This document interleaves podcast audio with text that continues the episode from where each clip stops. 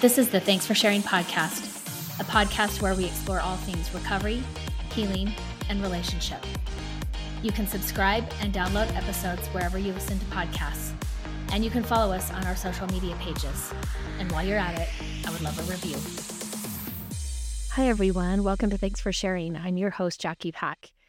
So, this episode will be the first one of 2024. So, I want to talk about a couple of goals that I have for the company and for this podcast um, headed into 2024.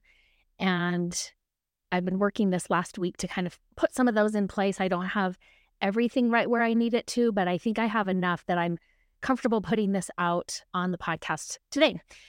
And I'm excited about some of the things that I'll be sharing. So, a couple of things.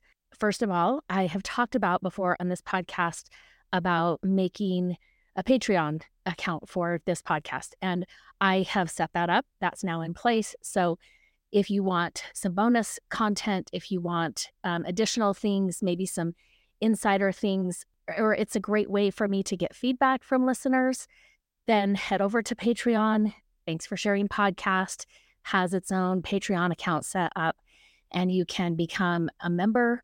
You can follow the show. I currently have a poll since we're headed into the new year, I wanted to know mm-hmm. like how many people, because I hear mixed results from clients. I hear some people feel like the start of a new year is very empowering and they just love the idea of goals, whether they, you know, follow through during the year with their goals. They love that feeling of a new year. I also hear from other clients how they just kind of dread the new year and all that's associated with it. I mean, I have to admit, I'm not looking forward. I'm recording this on December 30th. I'm not looking forward to Monday, which is New Year's Eve. All of the emails that are going to hit my email inbox. I hate that. Now it's easy for me. I just usually go through and delete them all. Or it's a great time for me. I unsubscribe, but I have been unsubscribing from a lot of different things that I've signed up for randomly in the past. And that I feel like on New Year's Eve or New Year's Day, all of a sudden you find these ones that you haven't heard from for a year, but somehow you're still on their emailing list. And so, you know, I have to go th- delete all those. I don't look forward to that. I have a lot of clients too who talk about just having mixed feelings or not good feelings around goal setting. Maybe that was something that their parents were more in charge of and their parents set their goal and it wasn't necessarily something that they were in charge of setting the goal or having a say in what the goal was. So there can be some issues, some sticky issues around, I think, goals. And, you know, when we talk about the new year, so much of that is on New Year's resolutions. Or for some people, they just feel like, what's the point? Like some of these issues in my life, like I have set goals before, I've tried to address them, and it is just, it doesn't matter. Like I can't get traction or I can't fix it the way that I would like to. So, what does it even matter to try? So, I have a poll.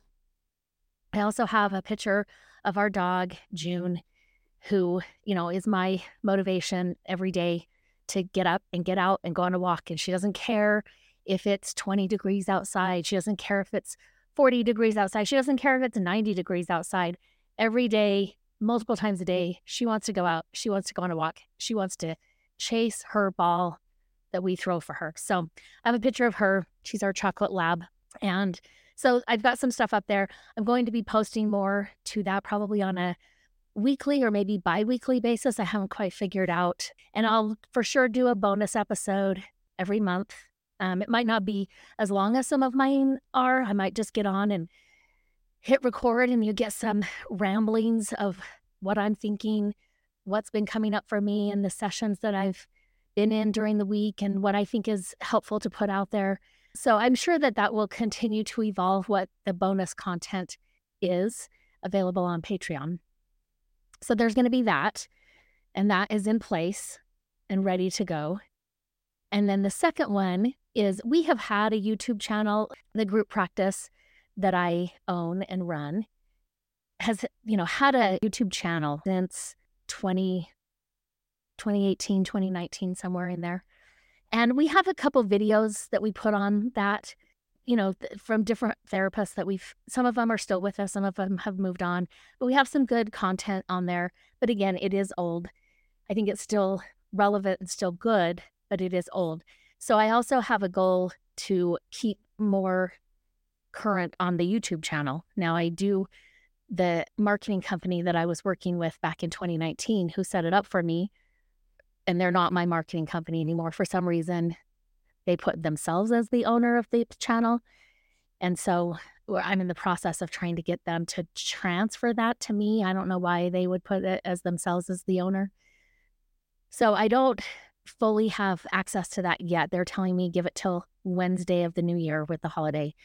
And they think they'll be able to transfer ownership so that I'm the owner and I can have control over that page. And um, the ideas and the goals that I have for our YouTube channel is from each podcast episode that I'm putting out. I'll put little clips, like smaller ones from my understanding, and I'm still figuring out how YouTube works and how it works best.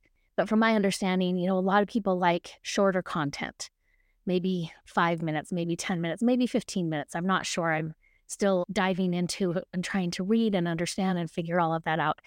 So I will be putting maybe it's a part of the podcast that I put out in video format on our YouTube channel, but it also might be just topics that I know we're getting our search engines are saying, hey, this is a you know topic that is or this you know these are key phrases that are being searched that you guys are coming up under.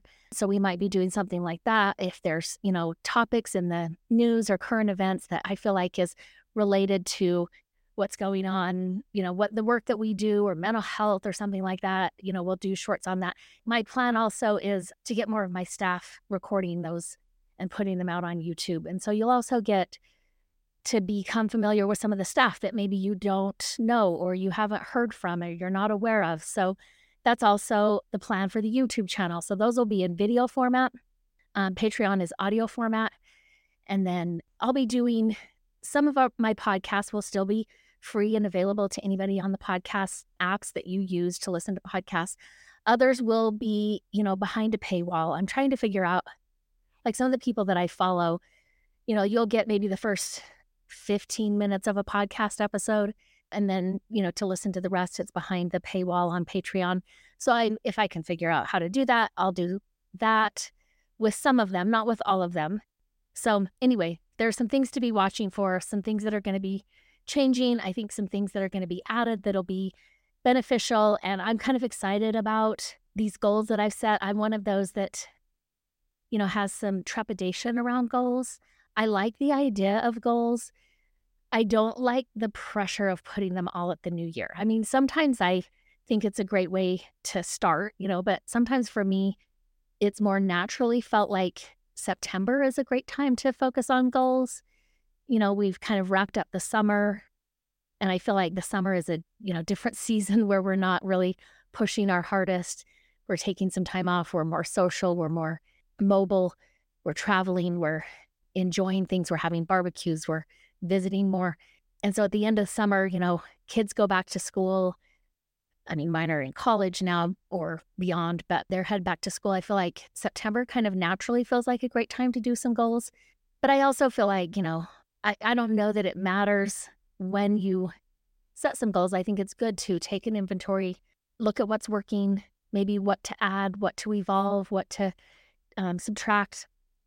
I think that's good to do any time of the year, you know. So sometimes the pressure in January or the end of December feels, you know, overwhelming to me and a little trepidatious but I am excited about it. I've been thinking about some things that I wanted to add, and now is a good time for me to do it. I feel the energy. I feel not motivated. I kind of feel like motivated is way oversold. I feel like, you know, I, I tell my kids a lot of times we have to do things whether we are motivated to do it or not. And sometimes I feel like motivation gets uh, used as a pass or a an excuse, like I'm just not motivated. I feel like you know, we have to know how to motivate ourselves and to get things done, even if we don't feel motivated. But I, I do feel some energy around this. And so I think it's a good time to do it. So there's that. I think I've covered all of those things. I hope you had a wonderful holiday, whatever you celebrate. I hope that you were able to finish off the year with some rest. I know the week between Christmas and New Year's kind of is this liminal space where we don't really know what day it is. I know I apparently was getting caught up on sleep. I'd wake up some mornings and I'd have to lay in bed for a few minutes with my eyes open and try to think like what month is it? Like I like I woke up one time thinking it was like early summer and I was like, "Oh yeah, we could get out and clean the garage." Like we didn't get a chance to clean the garage, like a deep clean of the garage last summer. We should do that. And then I'm like, "Oh yeah, it's cold outside, Jackie. It's December." almost January. Like, so that happened several mornings this um, past week when I would wake up and just kind of be like, I don't even know what month it is. So apparently I was getting some deep, restful sleep that I needed, which is always nice. And then today is the nine year anniversary of my mom's passing. She passed away around, I think it was around three, I think she was declared dead or like 330 something. I have it written down somewhere. I just didn't look at that in the afternoon. And so we'll be getting together tonight as siblings, and we have a tradition, a baking competition, and we have quite a large trophy, a traveling trophy that the winner gets to keep at their house and have bragging rights to for the year. And so we'll be doing that. And then we spend some time in the evening. My youngest sibling, my brother, came up with a bunch of questions about my mom, you know, just memories we have of her, good, bad, and otherwise things we want to reflect on that we each, I mean, we're, we're pretty big, you know, when you have six kids and all six kids are married with three or four kids, we're a pretty big group. And then, you know, like my older sister, her kids are both married. One of my kids is married. Another one, her boyfriend typically comes with us. So we get to be a pretty big group. So we only pick one question. Everybody picks one question and then we kind of share memories and thoughts and it's it's good. I like I like that tradition. So we'll do that later tonight. Shortly after I woke up this morning, my aunt, my mom's sister, had texted my older sister, and she sent it out to the family saying that uh, one of my aunts. So, ironically, if you want to follow this, so the aunt that texted, her ex husband's wife of, oh God, I, I would say probably they were married maybe like 25 years, a long time, passed away early in the morning, like 1.30 in the morning this morning. And so, you know, I texted my uncle. We're still, I, w- I would say there was a time period after their divorce where my aunt, I don't know like exactly what happened, but I was like graduating high school when they started their divorce. So 18, 19 in that range. I think she had some false memories that came up. I would I think they're false memories and they weren't she wasn't just saying it happened to her, she was saying it happened to several people in the family, which wasn't like the other people were like, no, that's not me. And so she kind of cut off contact with the family for several years, uh, maybe even the decade after the divorce. Um, whereas her husband would still have contact. He still had, he mostly had custody of the, their five kids. And so you know, to have contact with our cousins. It went through him. He got remarried.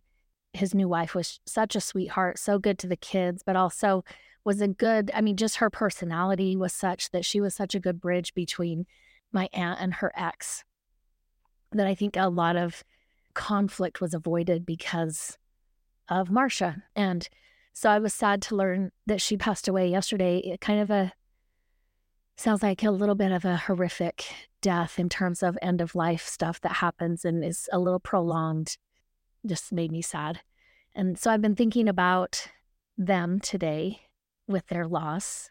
It also, you know, because it's the same day my mom passed away, it brings a lot of memories about, I mean, we woke up this morning nine years ago not knowing that this day was going to be significant. They knew, you know, at 1.30 in the morning that this day was significant. But just, you know, the similar weather, kind of had an inversion today. We had one back then, going to the mortuary, doing all that stuff that you have to do this time of year. Just kind of, you know, I was maybe feeling that or remembering that more than usual.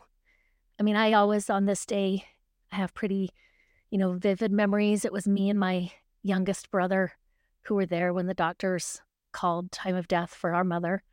Um, and then we had to between the two of us, we had to contact our other siblings who were out busy doing stuff, you know, skiing, just doing stuff post holidays. And so the two of us had to get a hold of all of our siblings and relay the bad news. And, you know, then we had to start contacting other people and we had to contact my mom's dad who was still alive. And that was heartbreaking. So just, you know, I, I, I think I get a little somber. Like I was, I was telling a client last week, like December 1st, I'm good. I'm like, yeah, I got this. I, I like December. I like the holidays. And the closer Christmas comes, the more I'm like, I get somber. This year was hard, I would say. You know, growing up as a kid, I was excited about December, you know, but like it is for many families and many parents, it was very stressful financially for my family. And so, you know, my parents' worst argument of the year was always like pretty close to Christmas the tension, like while there was excitement for me as a kid, the tension was also like very, like you could just feel it. And so I, I kind of feel that the closer it gets to Christmas, I, I my body just feels that it remembers that. And you know, sometimes some years it's harder than others. This year was it was hard. I remember like December 15th, just thinking, I'm looking forward to December 27th. That's what I'm looking forward to. So, anyway, just one of those years, you know, and sometimes that happens. You know, I was thinking yesterday, thinking about my aunt who passed away. On some levels, December 30th, I think, is a good day to pass away, you know, like finishes off the year. It's not right on the holiday, it's not right on New Year's Eve.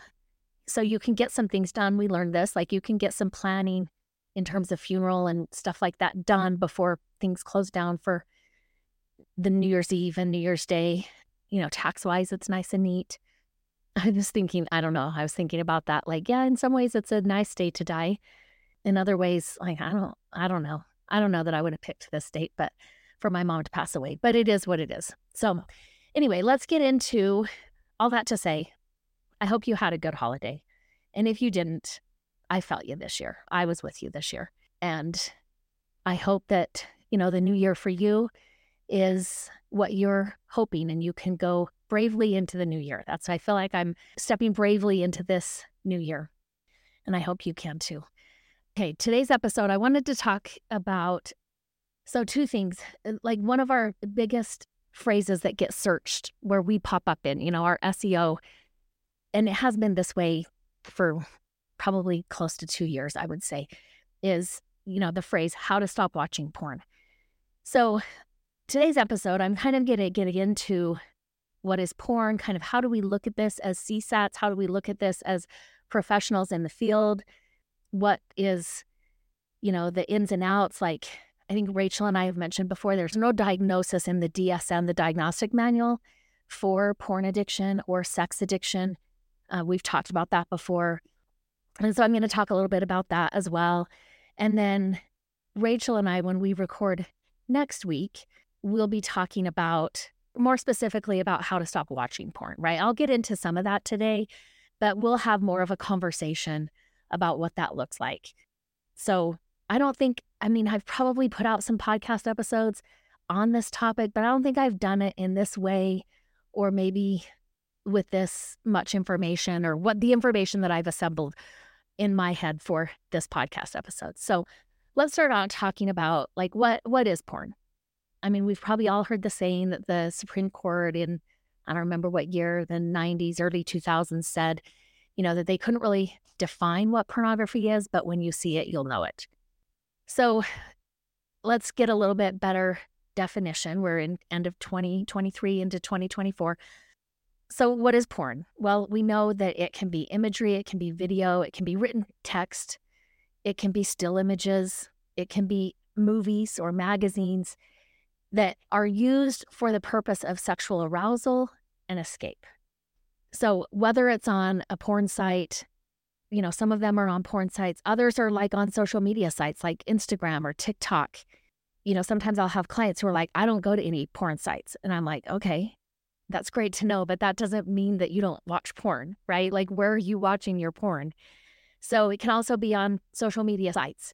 What we know about addiction so, like, that's just talking about what porn is, right? Now, when we start talking about addiction, well, addiction is a way or a means or a source of distraction. Oftentimes, we talk about how addiction is an illness of escape. Whether it's a substance or it's a behavior, it's being used for emotional escape. It's a coping mechanism. I often say, you know, it's a maladaptive coping mechanism. It might not start out being maladaptive, but with time, with addiction, it eventually becomes maladaptive, meaning it's not really working in productive or positive ways for the person. Now, we do know addiction will get us out of our head. Um, it does give us relief, but eventually it also starts causing problems. So, you know, we kind of say it works until it stops working. So let's take tackle this question. Does everyone who views porn eventually become addicted? Well, no. Just like with alcohol, not everyone who enjoys a drink or even drinks too much from time to time wouldn't necessarily qualify as an alcoholic. So in the DSM, you know, there's not the term alcoholic. The the terminology is alcohol dependence.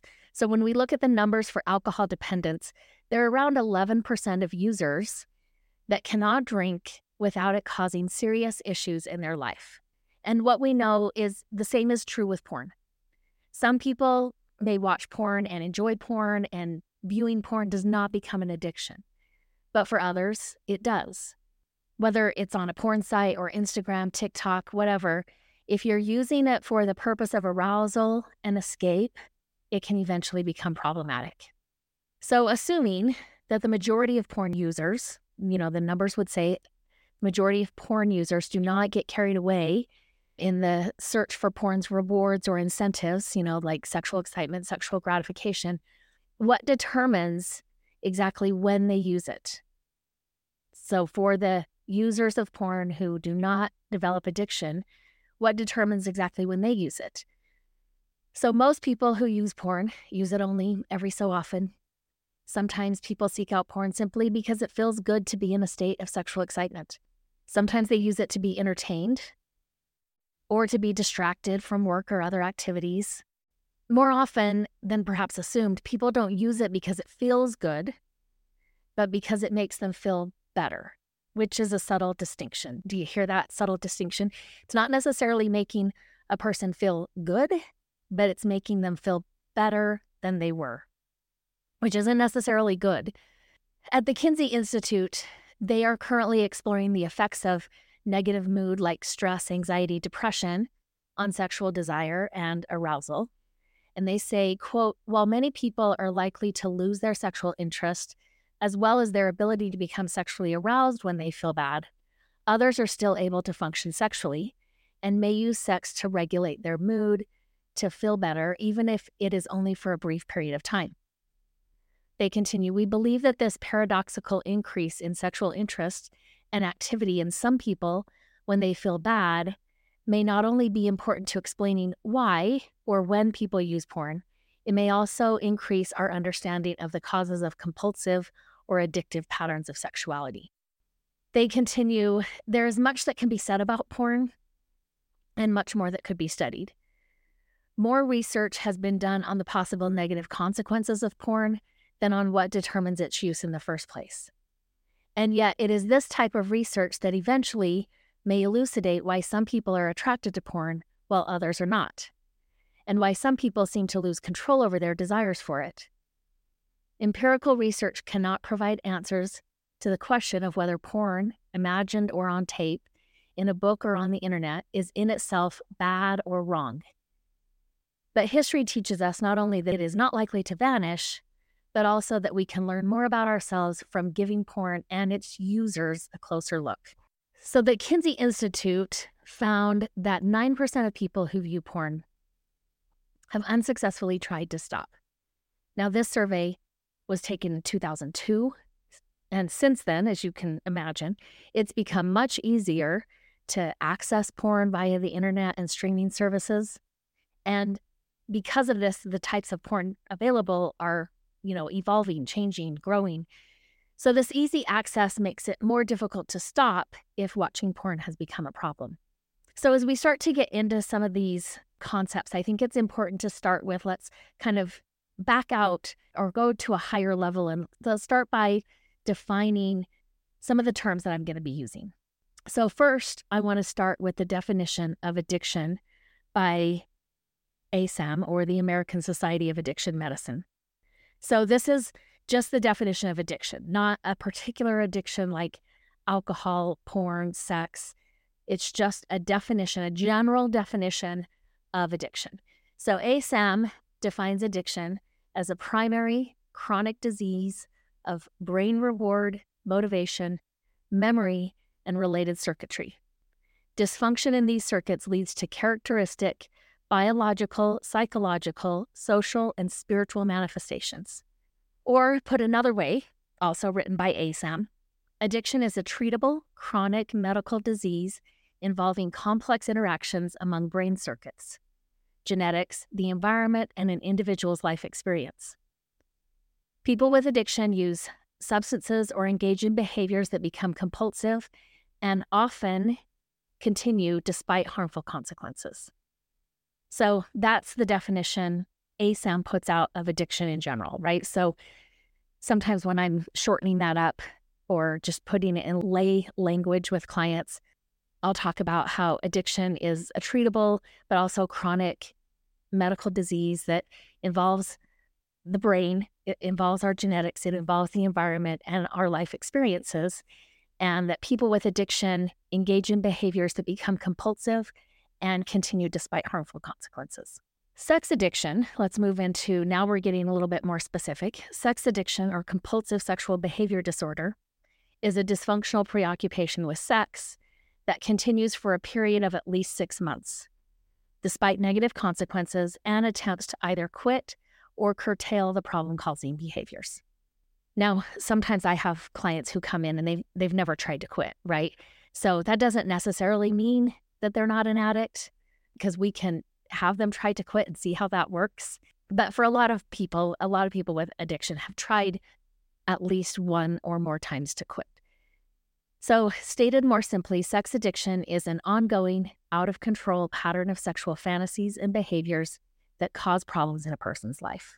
So, sex addiction right now is diagnosed based on three primary criteria. And yes, this is not in the DSM. I'm not arguing with people who will say, that's not in the DSM. That doesn't mean it can't be a thing. There's been a lot of things that have been in the DSM and have been removed, despite I think, like, I think it being a valid thing.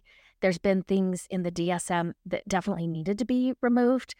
There's been things that have been put in the DSM that it's like, oh, why hasn't this been here all along? Well, because our thinking and understanding has evolved and changed. So, yes, it's not in the DSM. I'm not arguing that. But let's look at like what sex addiction is the diagnostic criteria. We have three primary criteria that pretty much are agreed upon. Although I will say the criteria is probably more than three. But we have three that pretty much most people agree on. It, so the first one, preoccupation to the point of obsession. Sex addicts can spend hours, sometimes even days, fantasizing about, planning for, pursuing, and eventually engaging in sexual acts with either themselves or another person. They often lose time when they're kind of floating around in their sexual obsession. So, preoccupation is the first cr- diagnostic criteria. Second, there's a loss of control. So, most sex addicts try, usually repeatedly, to either quit or cut back on their sexual behaviors. Sometimes they even exceed for a short time period, but before they know it, they're back where they started and they're starting to lose themselves in that preoccupation or that sexual obsession. Sometimes even I have clients who will, you know, stop and maybe a part of them wants to stop, but there's also a part of them that knows if they go a certain amount of time, whatever that is, a month, two months, three months, and then they re engage, the way it impacts them is going to be even better. So we have preoccupation, we have loss of control, and then the third criteria is negative consequences. So sex addicts typically experience the same basic consequences as other addicts. It's problems at work or in school, relationship problems, financial issues, declining physical and or emotional health, loss of interest in previously enjoyable activities, isolation, possibly arrest or legal charges, so those negative consequences, you know, are similar to anybody with any addiction. um, they can have that same list of possible negative consequences. The details of it, maybe I usually say, or the specifics, are more geared towards, you know, a sex addict versus an alcoholic. There are slight differences, but, you know, would maybe fall under the same umbrella of declining physical or emotional health or a loss of interest.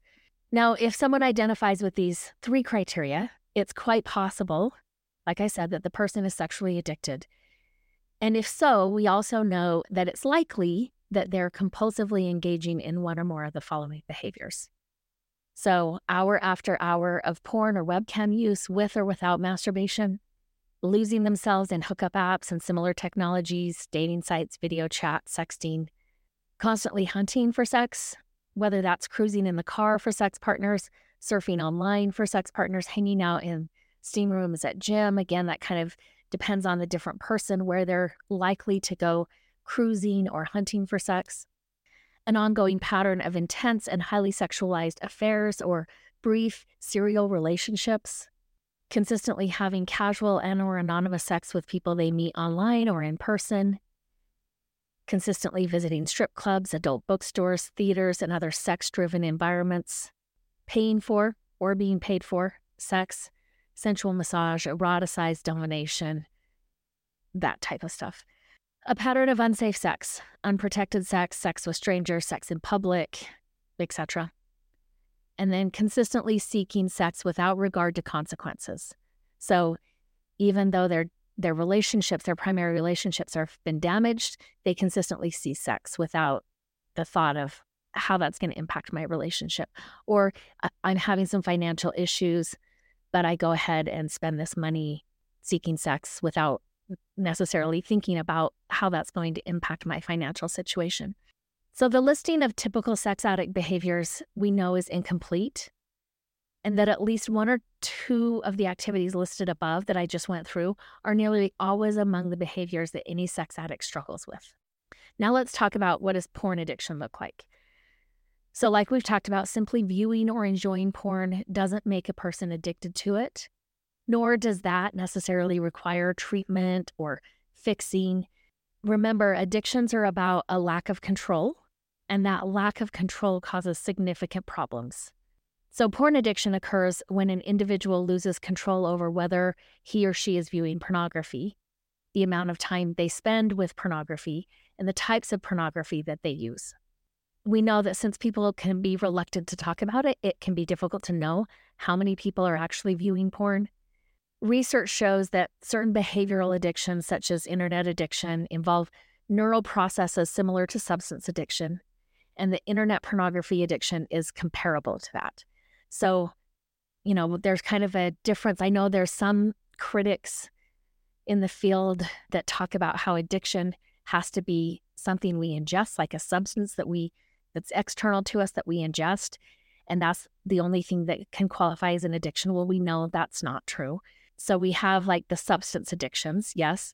We also have behavioral addictions. So this involves a behavior and kind of this internal reward circuitry that is, you know, like makes us feel better, allows us to escape, allows us to numb, allows us to feel a, a state of arousal instead of the pain that we might be experiencing.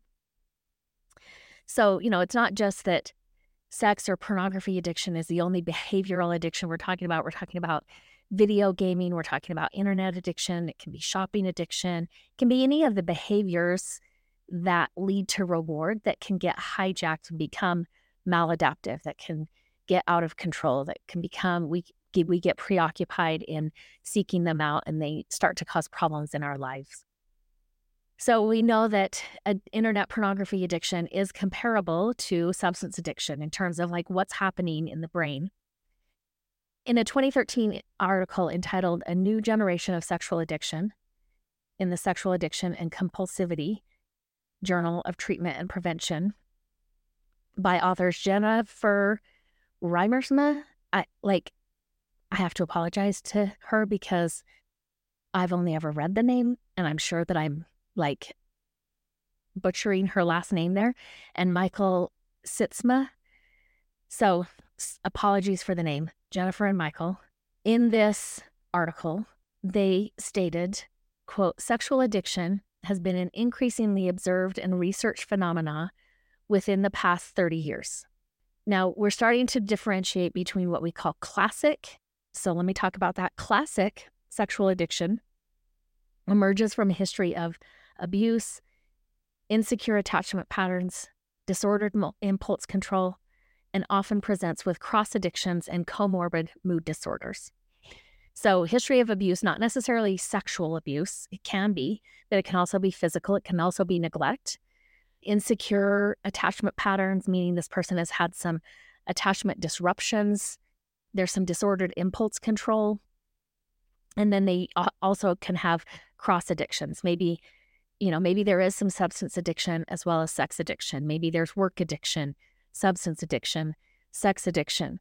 So we can we can get multiple addictions happening at the same time or concurrently.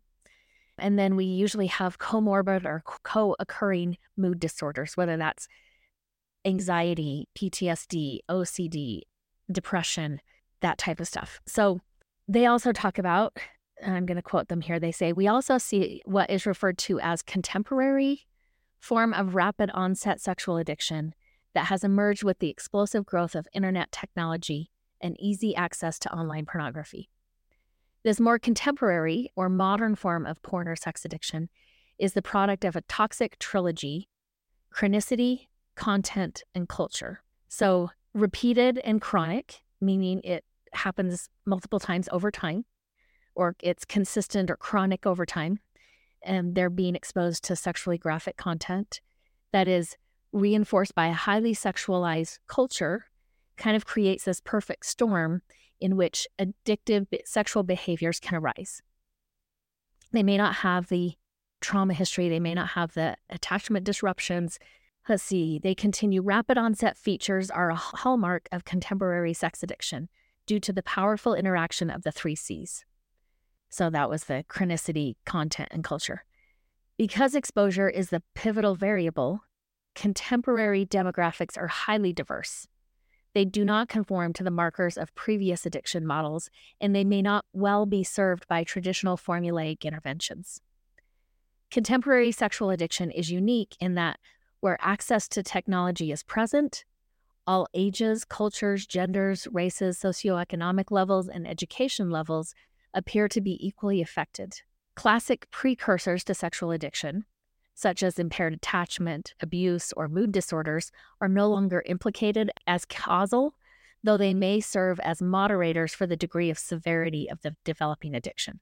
So, not necessarily that there is these attachment disruptions, that there's the trauma, that there's abuse, that there's mood disorders.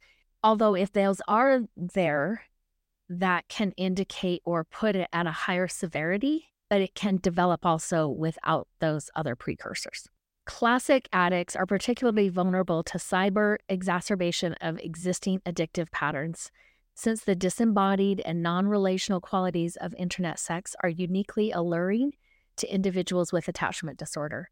Now, I personally think this is an area where we will see more written, more research, more developed as we continue to look at these differences between the classic sex addiction model and the more contemporary or modern sex addiction type. So I think that's an interesting thing to look at and just kind of put out there that we know that there's, you know, as we're seeing an entire generation or we're seeing the length of time that we have access to high speed internet and stuff like that, that we're seeing some differences emerge when it comes to pornography and sex addiction. So, going back, porn addicts typically spend at least 11 or 12 hours per week searching for and looking at pornography. Now, if you spend eight or nine, that doesn't necessarily mean that you're not an addict. Again, remember, we're going at preoccupation, loss of control, negative consequences. Those things can be happening with five hours, right? But we're just looking at like your typical porn addict, this is what they average. Most often, digital imagery is accessed via their computer, their laptop, their tablet, their smartphone, or some other internet enabled device. And this 11 or 12 hours per week number is the low end of the spectrum. Usually they're exceeding 11 or 12 hours a week. Many porn addicts devote double or even triple the amount of time to their addiction. In a July 2011 Harvard Mental Health newsletter, It underscores how addiction co opts the brain, noting that the speed and reliability of dopaminergic release in cybersex exposure overload the reward circuitry of the brain's reward center. Overproduction of dopamine requires heightened risk and intrigue to sustain pleasure levels. So we're talking there's a tolerance there, and I need more graphic, more exciting, more or different um, in order to get the same level of whatever that I'm I'm seeking excitement, pleasure, numbness. Subsequently, increasing amounts of time and energy are invested in cybersex seeking behavior in search of this elusive high, which quickly leads to chronic and often addictive behavior. The newsletter continues Of particular concern is how chronic exposure to graphic images profoundly alters the arousal template of affected individuals. Dr. Patrick Carnes articulates a stepwise progression involved in the addictive neuronal adaptation to cybersex, in which chronic exposure to cybersex leads to prolonged brain stimulation and dopamine production. Machine enhanced sexual arousal creates a new sexual set point and alteration of synaptic connections with the evolution of new arousal neuronal networks that fundamentally alter the arousal template. Preoccupation and heightened obsession incorporate distorted normality, and the ability to have or enjoy normal sex is diminished, as is the capacity to inhibit riskier sexual behaviors. Computer behavior becomes highly ritualized and detached from real life sexual partners, leads to relational disturbance, disruption in life functions, and escalated high risk or novelty seeking behavior. So again, sometimes, you know, we get clients in who, when they're talking about their porn use, right, or they're in a group and we'll, you know, we just put maybe in our recovery groups, we'll put people working on sexual sobriety, sexual recovery, that type of stuff. We don't necessarily differentiate between what would be a sex addict, classic or contemporary, or a porn addict. And so sometimes we get clients who will say, Well, I haven't done anything offline, right? Like they're thinking of sex addicts who engage in things offline. And and yes, that's true typically. But that doesn't mean that porn addiction is a less than or a step back from sex addiction. Now, sometimes for them, that has kept them in their mind. It's kind of a denial mechanism where they feel like there's a line that they haven't crossed, they haven't involved another person in real life, you know, like things like that, where I typically will just say, well, porn addiction is its own addiction. It's not necessarily across the board comparable. Like we can't say that porn addiction is a less evolved form of sex addiction. It just doesn't work that way. And I feel like that paragraph addresses that. Like porn addiction in and of itself is problematic, not comparing it to sex addicts, right? That's a different addiction and should be a standalone looked at. And, you know, yes, some sex addicts also engage in pornography behavior, but pornography addiction itself can be very disruptive to life. It can alter their sexual arousal template. When he talks about machine created, you know, mm-hmm. again, let's think about like computer created, computer enhanced. When I'm talking with clients, there's a lot of different angles we can look at addiction. Can addiction be looked at through a brain disorder? Yes.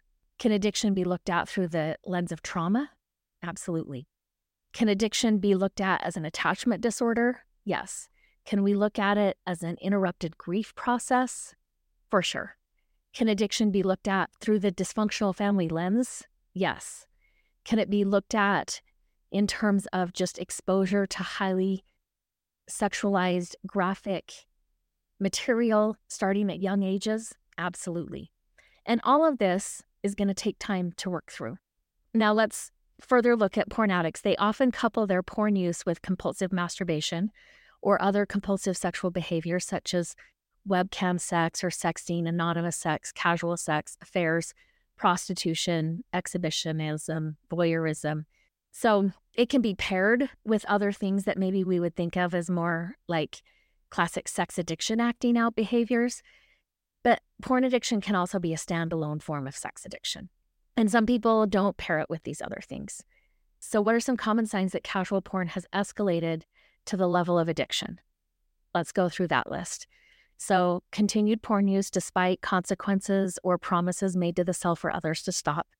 escalating amounts of time spent on porn use, hours, even days lost to searching for, viewing, and organizing pornography, masturbation to the point of abrasions or injury, viewing progressively more arousing, intense, or bizarre sexual content, lying about, keeping secrets about, and covering up the nature and extent of porn use, anger or irritability if asked to stop using porn, reduced or even non existent interest in real world sex and intimacy, porn induced erectile dysfunction, deeply rooted feelings of loneliness, longing, or detachment, drug and alcohol abuse in combination with porn use, drug or alcohol addiction, relapse related to porn use or feelings about porn use, increased objectification of strangers, viewing them as body parts rather than as people, escalation from non interactive imagery to interactive sexual encounters. Now, sadly, oftentimes porn addicts are often reluctant to seek help because they may not view their solo sexual behaviors as an underlying source of their unhappiness, or because they're too ashamed of these behaviors to even talk about them, even with a therapist. And when they do seek help, sometimes they tend to seek help with their addictions related symptoms. So they might come in not talking about their porn use, but they're talking about feelings of depression, feelings of loneliness, relationship troubles. And maybe the therapist doesn't even realize or recognize that we need to assess what else is going on that might be contributing to these symptoms.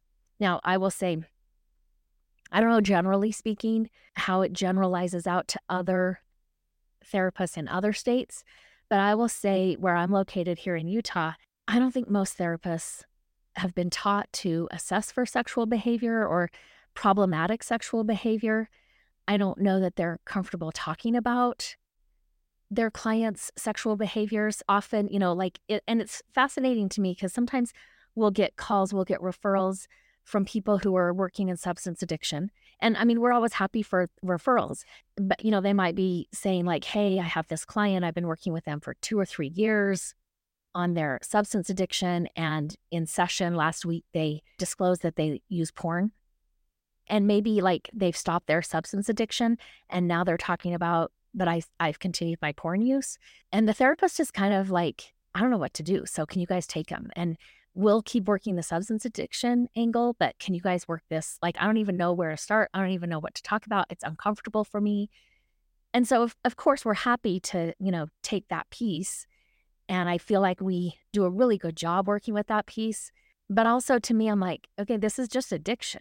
If you're working with addiction, but you know, with some therapists, they don't, they work substance addiction. They don't know how to treat the behavioral addictions, or they're not comfortable, particularly with the sexual piece.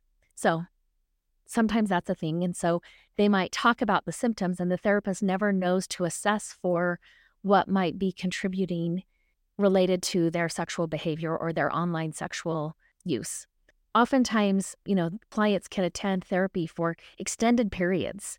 Like I was saying, we got a referral not that long ago, and the therapist had been working with him for two or three years. So they can be attending therapy for extended periods of time and never even discuss or never be asked about their pornography use. And so as a result, their core problem can stay underground and untreated for years or even decades. And I think that can reinforce to them that, like, yes, my solo pornography use online is not a problem, but I'm just having this separate issue around depression or anxiety, my loneliness, my detachment from self, my detachment from life. All of those things are happening, but they aren't connected to my porn use because wouldn't the therapist say that? Well, yeah, I would hope so. But unfortunately, in too many cases, the answer is no, the therapist doesn't know to connect that or to even assess for that. Now, some people will use the label sex addiction, and this is unfortunate too, to define any type of sexual behavior that doesn't meet their personal, religious, or moral standards. So I think this is where it can get, you know, sticky. And sometimes I'm okay with therapists. If they're not comfortable assessing for the sexual piece, then they probably should not be because you know they can do more harm than good here other times individuals use sex addiction as an excuse for sexual misconduct right like and i know with partners sometimes this is the fear that if they're diagnosed as having sexual addiction then doesn't that make them not responsible for their addiction? Well, no, that's not typically the approach that we would take. But we do have to acknowledge that there is this maladaptive coping that is somewhat legitimate, right? And has to be treated. That's not an excuse. We can't just be like, oh, well, they're an addict. So what do you expect? No, that's not what we do. Maybe individuals get caught in inappropriate, problematic, maybe even illegal sexual behavior, and they can blame their actions on an addiction, you know, hoping to avoid or at least minimize the judgment and the punishment that they got. Mm. So, you know, I think that can be problematic. I think, you know, when Harvey Weinstein was arrested and he went to treatment, I think he was saying, you know, like, oh, this is a long time sexual addiction. And, you know, I wasn't involved in his treatment. And so maybe there is a piece of this that is sexual addiction, but he was also a perpetrator, right? And so I think this is where we have to understand that, you know, most your average sex addict engages in consensual behavior with other consenting adults if they're engaging in, in offline sexual behavior. You know, they're not necessarily being predatory or, yeah, they're not being predatory in their behavior. And that was certainly a characteristic of Harvey Weinstein's behavior is that he was being predatory and would use it against people in their career advancement. So I think that's a that's a different issue. You know, maybe their sex addiction, but his predatory behavior does not really account for sex addiction. We wouldn't see that. But let's talk about some things, you know, that can be helpful to understand what sex addiction is not. So, I think first of all, uh, like I see this sometimes comedians might joke about this or I just see people, you know, kind of joking about this like I wish I was a sex addict, right? That like it, sex addiction is fun. Well, let's just clarify sex addiction is not fun. Sex addiction leads to shame, depression, anxiety. It leads to a wide variety of negative consequences just like any other type of addiction. Sex addiction is not about having a good time more than, you know, let's say meth addiction is all about having a good time. By the time people are in their addiction, this is not about a good time, right? This is about just getting through. Sex addiction also is not an excuse for bad behavior. Sex mm-hmm. addicts are not absolved of responsibility for the problems that their choices have led to. We still look at them as having some choice, even though there is an addiction present, they do have choice. And, you know, part of recovering from any addiction, including sex and pornography addiction, is admitting what you've done and accepting the consequences and making amends. Sex addiction is not related to sexual orientation.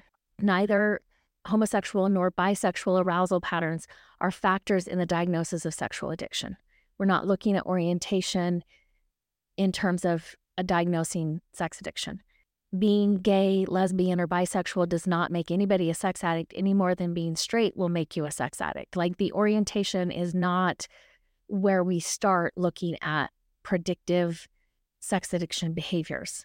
One of my CSAT colleagues, Rob Weiss, will say sexual addiction is not in any way defined by who or what it is that turns you on, which I think we have to put that out there. Sex addiction is not related to fetishes or paraphilias. So, non traditional sexual turn ons, whether we're talking kinks, fetishes, paraphilias, that's unrelated to sexual addiction. That's part of a person's arousal template, but we can't just say that their arousal template is addictive in nature. So, you know, as my colleague states, and I'll restate that again sexual addiction is not in any way defined by who or what it is that turns you on. Sex addiction is not just a guy thing. It's not just men being men, boys being boys. Sometimes the common perception is that only men are sex addicts.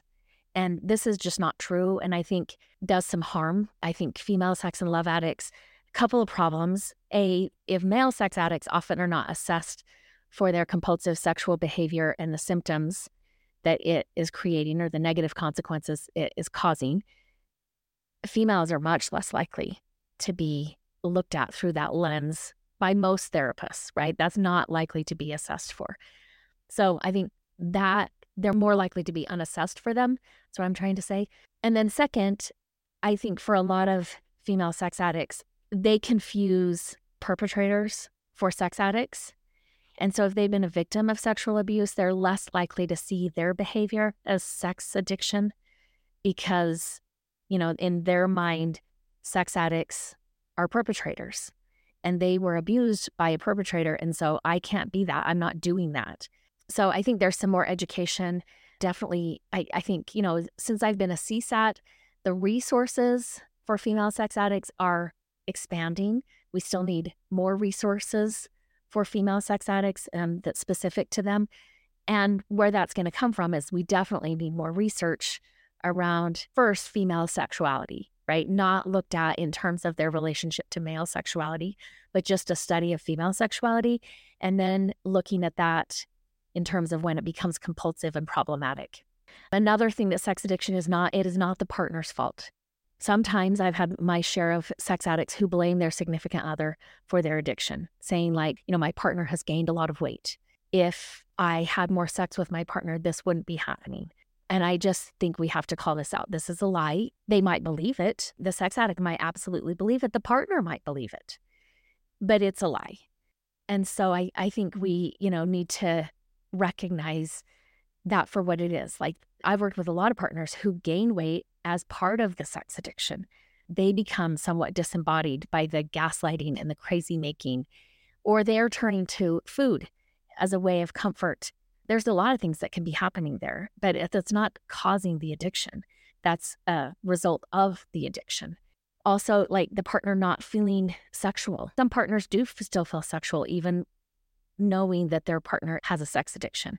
But for others, that shuts it down. They don't feel safe. And so that alters how much they feel like engaging in sexual behavior with their partner. And again, that's coming from the addiction, not causing the addiction. And then again, I've said this a couple times, but let's just be clear sex addiction is not the same thing as sexual offending. It's possible, it's possible to be both a sex addict and a sexual offender, but addiction and offending are not the same thing. And the majority of sex addicts do not become sex offenders. It's not like it's a on a continuum and eventually the longer you stay in sex addiction, the more you'll likely end up in sex offending. It's not necessarily the case. And then also, you know, we get this criticism in the field sometimes that sex addicts or CSATs are just sex negative. And I would say that sex addiction therapy is not sex negative. Some people worry that sex addiction therapists are, you know, trying to be the new sex police or we're imposing moral and cultural or religious values on sexuality. Now, I will say Rachel and I did a podcast, was it last month or 2 months ago, talking about some bad therapists here in Utah who, you know, quote unquote were putting their shingle out as sex addiction therapists. None of them were CSATs, by the way. Not that CSATs can't have harmful practices. I've certainly encountered that with clients that I work with, and their former CSAT trained therapist was doing some things that, you know, they lost their license over. So some therapists put that out and they are imposing their moral, cultural, or religious values on sexuality and kind of narrowing this definition of sexual health. But that shouldn't be the case. Like, that's a bad therapist.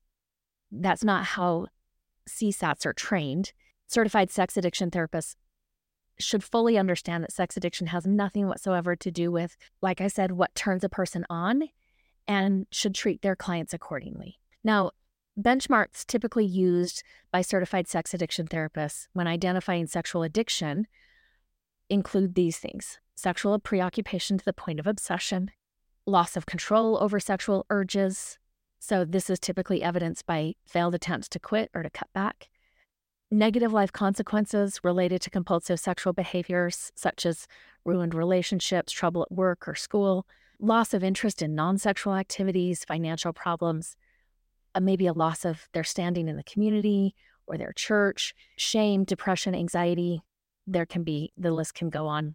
So let's talk about how, like, yes, it's true, the DSM 5 does not acknowledge sexual addiction. That's true.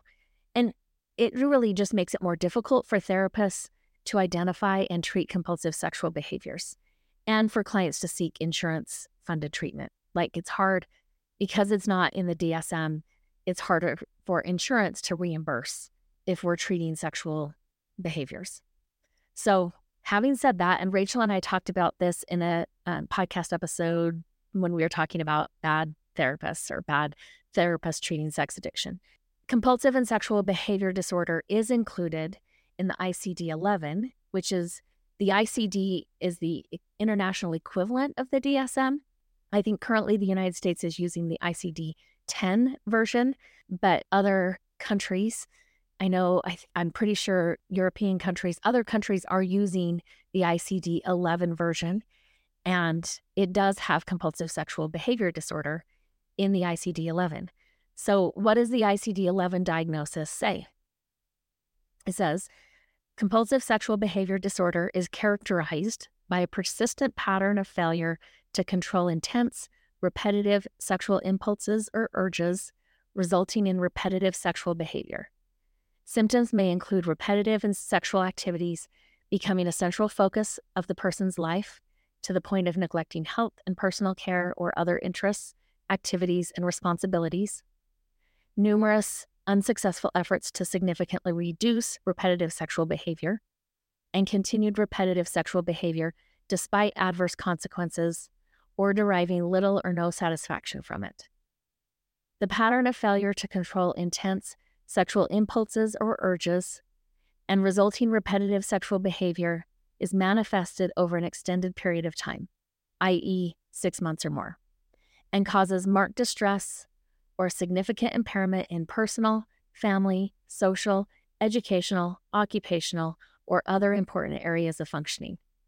Distress that is entirely related to moral judgments and disapproval about sexual impulses, urges, or behavior is not sufficient to meet this requirement.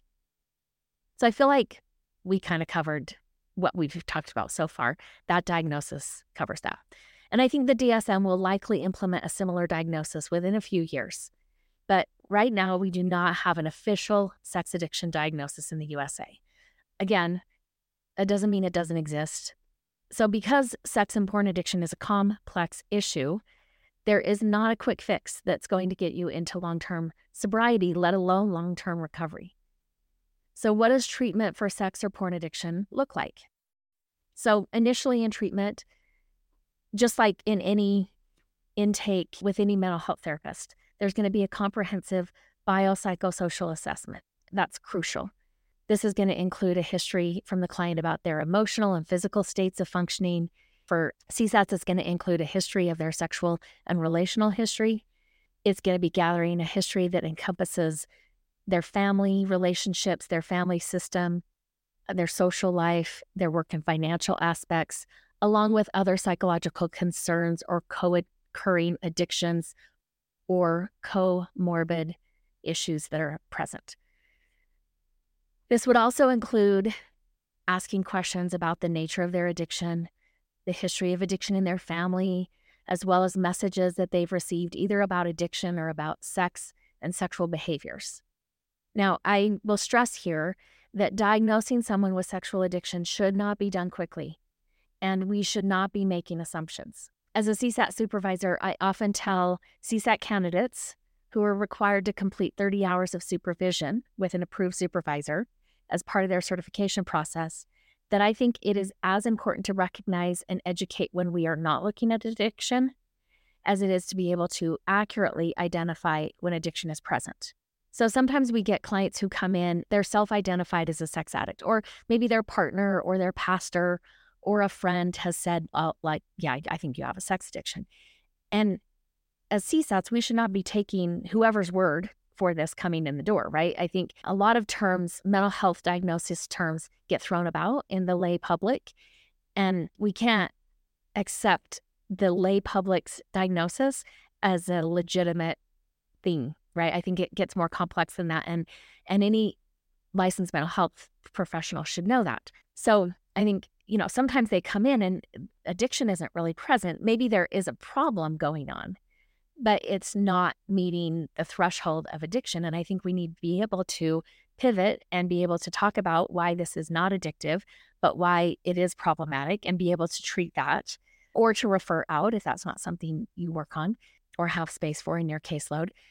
Again, I think if we're accepting anybody who walks in the door identifying as a sex addict as having a sex addiction, then we're making assumptions and we are not taking our time with this diagnosis. And I think that's a disservice to clients.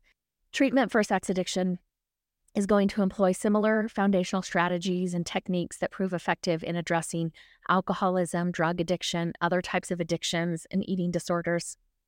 So, early in therapy sessions, the focus is on managing problematic behavior, education about what addiction is, the issues that underlie addiction, and a focus on ensuring safety and starting to work towards stabilization. So, you know, I'm working with stabilization in terms of their acting out, yes, but also stabilization. I- I'm trying to help them get some emotional regulation or just some emotional awareness.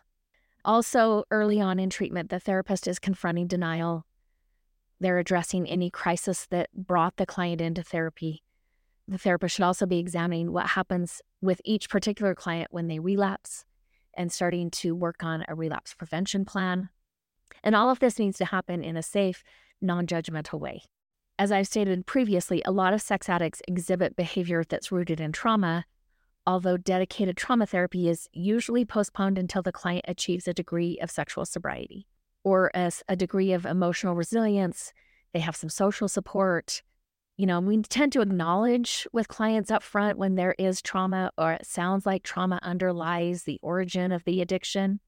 And we are going to be addressing that later on in treatment. That's going to be important for you to maintain lasting recovery. But that's not something we typically start up front because it'll just I find it just exacerbates addiction. Maybe they switch addictions or add in, you know, another addiction that maybe is co occurring. Sex addiction treatment typically integrates both individual and group therapy, initially using a cognitive behavioral therapy approach. So it's a CBT approach up front. This therapy is usually complemented by social learning, psychoeducation, addiction focused support groups like 12 step programs or other addiction groups like support groups like Refuge Recovery, Smart Recovery, etc., as well as alternative methods like psychodrama, art, movement therapy, exercise, meditation, animal therapies like equine therapy with horses. Now, sometimes we get people up front who are wanting to use uh, like psychedelic medicine as part of their recovery. And that is never something we're going to recommend up front. Like that might be a part of their recovery, but that's going to be in the four to five year range, or I would say maybe three years down the road, they'll be stable enough where they can do that. If they're asking for that up front, probably need some more psychoeducation, probably help them understand what the recovery process looks like. Now, that doesn't mean that in some cases, clients need to explore the possibility of using anti anxiety or antidepressant medications because, you know, these can help alleviate not only anxiety and depression, but sometimes they can, if the sexual urges are really connected to that anxiety and depression, and we're alleviating some of those initial symptoms of anxiety or depressive urges, then it can also lessen the cravings that are associated with sexual acting out. So we might look at some uh, psychotropic meds like anti-anxiety or you know depressant medications but we're not necessarily looking at the psychedelic um, assisted therapies so in the context of treating sex addiction individual therapy alone is often insufficient again if we're talking about addiction as a relational disruption or attachment disruption that's the word i was thinking of then treating them insufficient while the therapist might develop a really good interpersonal relationship with the client, that's usually not sufficient for what they're needing for recovery. So, to achieve sexual sobriety and uh, address the underlying issues, typically it's going to require more external support. And this is where group therapy comes in that's, you know, focused on sexual addiction. Now, again, sometimes I've had partners, you know, complain or they'll they'll call up and be like, you know, this is not a sexual addiction recovery program. Their group is not you know, sexual addiction recovery focused. And sometimes I'm like, okay, well, what what do you think is going to happen in a sexual addiction therapy group that isn't happening, right? Because it's not simply, it's not like a 12 step meeting. We're not just replicating a 12 step meeting. Those aren't therapist led. We're not just, you know, talking about sobriety. Like you can only talk so many groups about sobriety before we need to be talking about other areas, right? And because we have therapists on board, we can do that. So sometimes it's like, I, I'm not sure what you're expecting in a sexual addiction group, recovery group versus not a sexual addiction recovery group. Like sometimes I, I don't quite understand that. And usually partners, when they're really upset, don't necessarily have an answer for that. So typically, group therapy, it is focused on sexual addiction and it's focused on recovery. And it can prove incredibly valuable in this regard. Ideally, we like to have around six to 10 individuals of the same gender. And this group dynamic can help clients realize that their struggles are not unique, that they don't have to try to do this alone. It can help to reduce the pervasive shame that often drives their behavior. I've had clients who attend groups who tell me that their experience in group, and particularly the connection they developed, was their first experience feeling that they mattered just as they are as a person, that they had worth or they had value. Group therapy also provides a platform for confronting denial and discussing effective interventions and coping mechanisms. You know, there's nothing better. I like I've been in several groups where, you know, one addict calls out another addict and I am like there is nothing better than an addict calling out another addict's behavior or being able to say, "Hey, just want to remind you you're in a sexual addiction recovery group so you might need to look at that behavior a little bit deeper. It's not necessarily shaming, but again, like, you know, it's kind of that saying an addict can't bullshit another addict. Like they get it, they know it. If the group is structured in a way that it is safe and that it's non judgmental, they can call that out and call that person in in a way that supports their recovery. So I think most importantly, it underscores the availability of guidance and support from various sources especially from fellow recovering addicts. In our clinic, you know, for clients who advance through the various levels of group work, they typically land in what we call an advanced recovery group, where, you know, we can start to explore different topics like attachment or codependence or shame resilience, or, I mean, it's kind of an endless category of things that they can explore and work on to help their recovery deepen and their understanding of both addiction themselves and recovery all of that can happen in a group supported format, which is great. I think it's crucial to remember that each sex addict possesses a unique background and a distinct sexual and romantic challenges. So, a personalized approach tailored to their individual needs, always prioritizing client safety, is essential.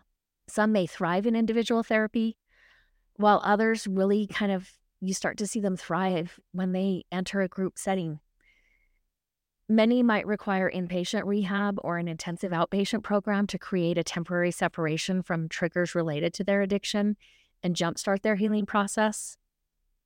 So, when working with a new sexually addicted client, flexibility in treatment approaches is essential, recognizing that what works and what doesn't can vary from one individual to another.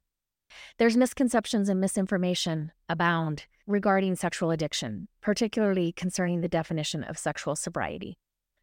Some erroneously believe that clinicians impose their own personal moral or religious views on what constitutes healthy sexual behavior. Again, certified sex addiction therapists should not be adopting this approach. They should know better. CSAT should not be seeking to be the arbiters of sexual conduct, and instead they should emphasize a sex positive stance, sexual wellness, sexual health, and encourage all forms of sexual expression. Unless they become obsessive, preoccupied, there's negative consequences. It's out of control. For CSATs, same sex behaviors, fetishes, kinks, and all other legal and consensual sexual activities should be fully acceptable, even within the context of recovering from sexual addiction. And I think anyone suggesting otherwise is misinformed or they're practicing within their own bias set. Now, another common concern that's often voiced by sex addicts themselves is the fear of long term abstinence, akin to recovery from substance use disorders, right? Many wonder if they're going to have to forego a healthy and fulfilling sex life forever. If recovery or sobriety from sex addiction equals no sex. Fortunately, sexual sobriety does not equate to prolonged abstinence. So, CSATs are going to define sexual sobriety as engaging in sexual activities in non compulsive, non problematic, and life affirming ways rather than advocating permanent celibacy or renouncing specific preferences. I find sometimes with clients, they can move from the compulsive into what we would call the anorexic. And I would say that's not recovery or that's not sexual health. That's an interrupted appetite, right? And and for some people, the sexual anorexia feels good. It feels a lot better than the out of control, preoccupied, losing long stretches of time that they lived in in the addiction. But we overcorrected, right? That that's an overcorrection. And what we're aiming for is balanced, functional, healthy recovery. So at this point, you might be wondering if sexual sobriety doesn't require lasting sexual abstinence, what does it require? So the good news, and maybe also the bad news if you happen to like rigid rules, is there's no cut and dried answer to this question. Every sex addict enters treatment with unique life history, a unique set of compulsive sexual behaviors that are causing problems, and a unique set of goals for their future. Based on these deeply individual factors, each sex addict must create, usually with the help of the therapist, but not based on the therapist's bias, their own definition of sobriety. And this means every sex addict's definition of sexual sobriety is going to be unique. Sexual behaviors that are hugely problematic for one sex addict client might be perfectly fine for another. So, generally, recovering sex addicts working with their therapist will create what we call a sexual boundary plan. So it defines sexual sobriety and it guides their behavior in recovery. Most often, these plans are a three tiered system that lists the problem behavior. So, you know, typically the way that we work that, it's called a three circle sobriety plan. So think of it like a bullseye with three circles. So that smallest circle in the in the middle of the bullseye, which most people are aiming for, that's not what we're aiming for in recovery. That would constitute that smallest circle constitutes what defines relapse for them, what defines living in addiction for them. We have them list specific sexual behaviors that, you know, create the negative consequences that, you know, if they engage in these, they're not considered sexually sober. It's kind of like the client's bottom line definition of sexual sobriety. And then the middle circle can list, like a, I usually call it the boundary circle. So it's listing things that might be slippery for them. They might, you know, result in a slip or, like I usually say, this middle circle can either move them more towards that inner circle, it can move them back towards relapse, or it can move them towards the outer circle, that third circle. So, you know, I mean, it can in- include people, places, emotions, events, experiences, thoughts, fantasies, all of those things that might lead them back towards addiction. And again, not that we can control all of these factors. Like sometimes work might be stressful, and stress is one of those that can lead them back towards relapse. But also, if they're addressing that, if they're if that's put on the radar, right? And hey, you being under stress for two days or more, you need to be reaching out. You need to be engaging in some of your outer circle behavior. We'll talk about that next. In order to manage this, like then that's that's fine. That's understandable. We can't eliminate stress from people's lives. We can't totally account for never seeing a particular person again. So, you know, that's the middle boundary. And then the, the outer circle is going to list healthy behaviors that lead the client toward health and wellness, toward their um, recovery plan. So, you know, this is where maybe it's on a daily or weekly basis things that they're engaging in that are part of them living a healthy, functional, fulfilled, satisfied life. And it's a list of activities, healthy activities that the client can turn to when they feel triggered to act out sexually, or, you know, they're kind of in that place in the middle circle of I can trend back towards relapse, or I can engage in one of these and, you know, kind of keep me in that outer circle, living my life in recovery. So, once again, every sex addict is different. They have a unique life story, they have personal goals, they have specific sexual behaviors that are causing problems. And so each sexual boundary plan is different. And sometimes it looks different from when we start and when we finish, right? There's no set definition of sexual sobriety, there's no formula for recovery that is across the board, uniform to everybody. Conformity is not the goal. Living a healthy, fulfilling, satisfying life is what matters. Again, just to, you know, wrap up to kind of repeat what I've said for therapists, there shouldn't be a moral code guiding the lens in which they're working with the client, meaning therapists aren't looking at the issue for clients as all porn is good or all porn is bad. We should become part of the problem that clients are working through by adding our own bias or our own mm-hmm. moral and religious beliefs. Most clients come to therapy because there's something in their life that's causing a problem, whether that's addiction or a mental health issue like anxiety, depression, unresolved trauma, relationship issues. It can also include pornography issues. Or they're strongly encouraged by somebody to come to therapy. So, again, I just want to go over the factors that we're looking for when we're talking about addiction. We're talking about preoccupation. So, this preoccupation on sexual behavior is becoming a point of obsession, which leads to a loss of control over their use. They've tried to quit, they've tried to cut back, and they fail at that. They spend hours amassing porn. You know, I've had clients who then, in a moment of, I'm going to cut back, they delete it all. Or I've had them, you know, before internet porn was such a big thing, they throw it in some dumpster and, you know, walk away. And then the next day they're back in the dumpster trying to find what they threw away. Or if they, you know, digitally erase it all, they're back into this like binge cycle of trying to reamass what they lost. And then there's negative consequences. They're having problems in their life that are directly related to their porn use.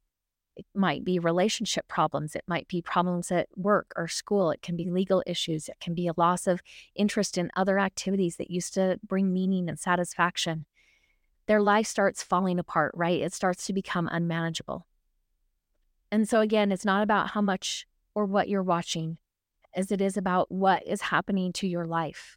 You are losing your life. And addiction is not a way to live life. It's not a satisfactory, it's not a meaningful way of living life. So I hope that this podcast helped explain some things. We went into some depths. That'll prep the next podcast that Rachel and I will be just having more of a discussion around how to stop watching porn. I hope this has been helpful.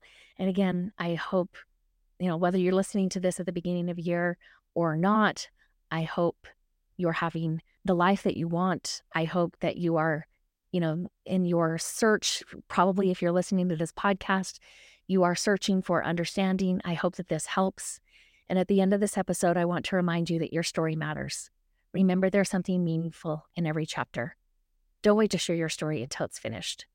Until next time, Jackie. The legal stuff.